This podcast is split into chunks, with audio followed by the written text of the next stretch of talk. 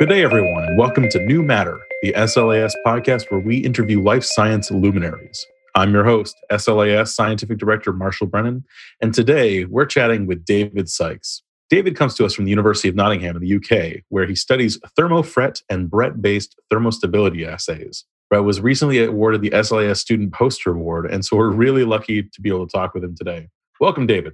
Hi there. How are you doing? You know, I'm doing just fine, and I'm super happy to have you here. So tell uh, our listeners about your work on these thermostability assays are, especially as it pertains to the poster you gave recently.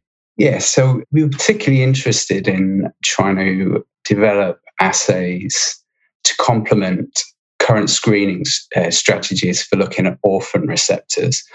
And obviously, one of the things that we realize is that it's very difficult to find ligands for orphan receptors if you don't have a tracer in order to see whether ligands are binding to those receptors. So we thought that we'd be able to develop this higher throughput uh, sensitivity thermostability assays, which you can basically find hits for those orphan receptors if they're able to bind that receptor and then stabilize it. So then when you melt those receptors, if there is any binding to the receptor, then there's a, a, a shift in the thermostability curve.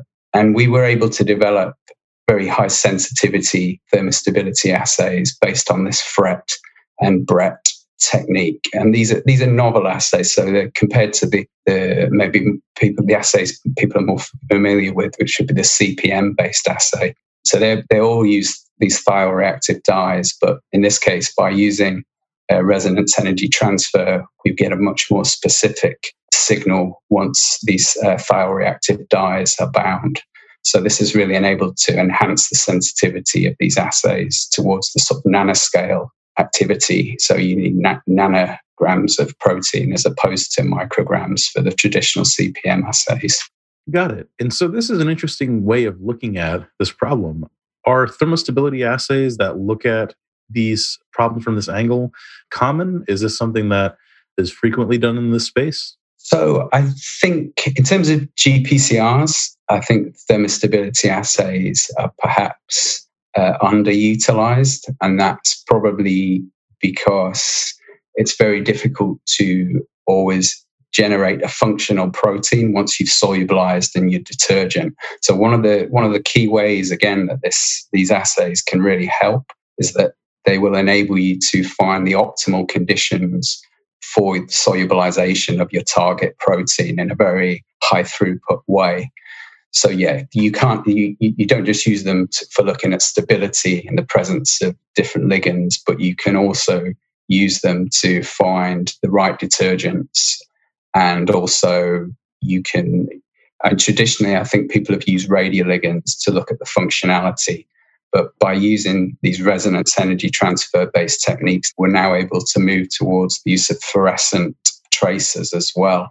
And this has another added advantage. I think this is where the field is really move, moving towards now. I think the use of radioligands is really starting to decline, and people have really picked up fluorescent ligands as a, a novel way of studying the function of receptors, but also being able to profile binders to those receptors. Can you speak to the advantages that one gets by using a fluorescent probe over a uh, radioligand? Yeah, we've been able to demonstrate activity with micromolar concentrations of fluorescent ligands, and we can still generate very specific signals because, again, of this uh, by using this resonance energy transfer. So you only see the signal from the tracer bound in close proximity with the receptor. And whereas with a radioligand, you pick up all the non-specific binding to the membranes. And this is something that you don't see with the resonance energy transfer techniques. And the fluorescent ligands, I mean, by putting on fluorophores onto these, the parent ligand, uh, you traditionally might expect to see a drop off in the affinity of that probe. But what we found is it doesn't really matter if the probe loses, say, a hundredfold in affinity. You will still, as I say, pick up a very specific binding signal. And because the assays are homogeneous, there's no washing steps. So even if you've lost significant affinity, you won't lose those ligands in, in the wash steps like you do with radioligands. So yeah, they really are fantastic tools. Got it. So would it be fair to say that this is primarily more about hit detection, for lack of a better way to say it, as opposed to uh, specific quantitation? Yes, I mean that's one of the problems with fluorescent ligands is it's very difficult to get very quantitative information out. So, like Bmax kind of measures of uh, receptor number are uh, more difficult to obtain. I mean, there are some, I mean, people say you can use the donor signal. So, we, we traditionally label these receptors with a, a donor. So, in the case of the FRET based assay, we're, we're using a terbium cryptate, which is a lanthanide, which has a very long lived fluorescence in order to excite the acceptor, the fluorescent tracer. And we also use uh, the NanoLuc based um, system for the, the BRET based assays. And, and again, that has a, a, a, very high sensitivity because of the amount of, or the brightness of the NanoLuc and that it produces. So, yeah, I, th- I think you can potentially use, say, the terbium level of to estimate your receptor number if you run a kind of a standard curve, but that's not something people are routinely doing, I don't think, at the moment. Mm-hmm. So, if you were speaking to someone who wanted to apply this technique, could you give a cheat sheet to determining which kinds of problems this is really well suited for and which ones it's poorly suited for, just for someone who's trying to decide which technique to use?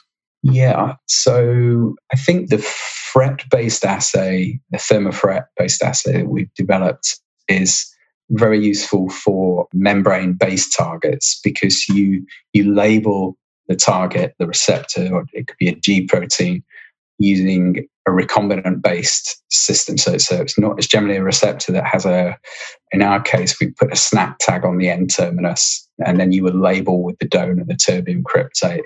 So the NanoLuc based system has the added advantage in that you you don't need to uh, label the receptor prior to so we normally make a membrane preparation but you wouldn't need to actually label it because it comes with the NanoLuc attached and that that enzyme will be functional in the membrane preparation that you produce and then you add in a substrate which uh, then produces the signal so that particular system would be very good for intracellular and potentially soluble proteins. Well, thank you for that. Well, so this sounds like some really exciting technology. Uh, I'm really excited to see not only where you take this, but where um, our listeners and other members of the research community take it in the future. Especially given that you were awarded the Student Poster Award, I want to take a step back and uh, focus a little bit on you in particular. Uh, could you tell us a little bit about your background and how you came about choosing this career path? Yes, I can. So it's quite a long time ago now. It's over, it must be almost 30 years ago that I, I uh, did a degree in pharmacology actually at Leeds University in England. And I think I was particularly attracted to, to pharmacology just based on reading, well, reading about drug discovery at that time and, and how, how drugs were, were discovered. And I, I had um, this idea that I wasn't particularly interested in medicine or becoming a doctor, but I thought that was a, a still a very useful type career and it sounded very interesting. I was kind of interested in forensic science a little bit as well. So the kind of the discovery aspect of that and solving problems was, was something that I found quite interesting. I then was very fortunate enough to, after I'd got my degree in pharmacology, I actually obtained a job at the James Black Foundation in South London with Sir James Black, who obviously you know discovered beta blockers and the H2 antagonists.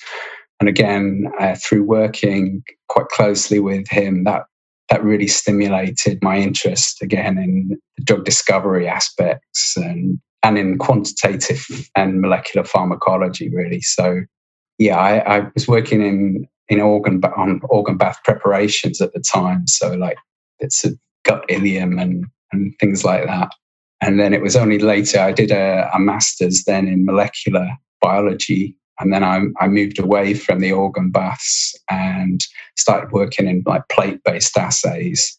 And from there, once the, the, the foundation, it kind of wound down once he'd retired and eventually it closed. And just before it closed, I, de- I decided to seek employment elsewhere. And I was lucky enough to start working at Novartis in Horsham in the UK. And again, I was working in respiratory drugs and in the respiratory disease area.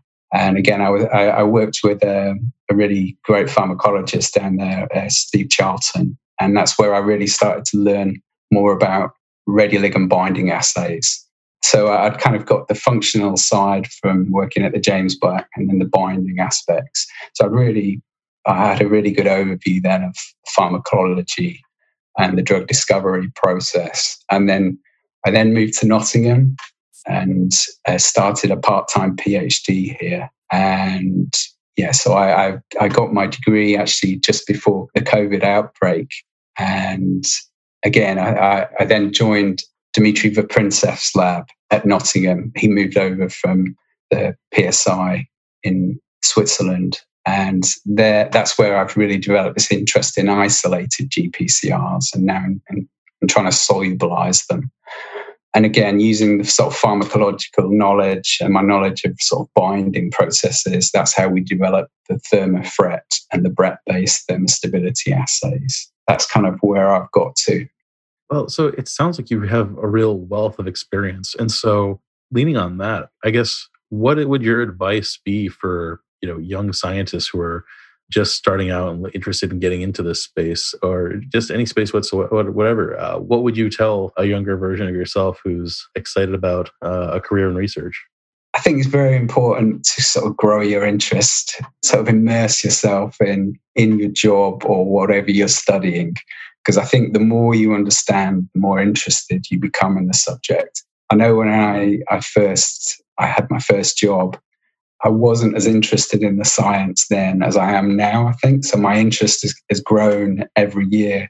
I'd say the more inspirational people that I've met, more than that I've talked to, again, that's grown my interest in it as well. And I think for younger people, the key to it is to always be hungry to learn new things as well. So and I think that helps your your employment prospects as well. So if you if you if you keep developing your skills, try not to get stuck in uh, doing one particular thing, and yeah, just kind of keep building your knowledge really. But I think the key is again uh, probably to uh, to just really enjoy what you're doing, find something you like, and yeah, really immerse yourself in it.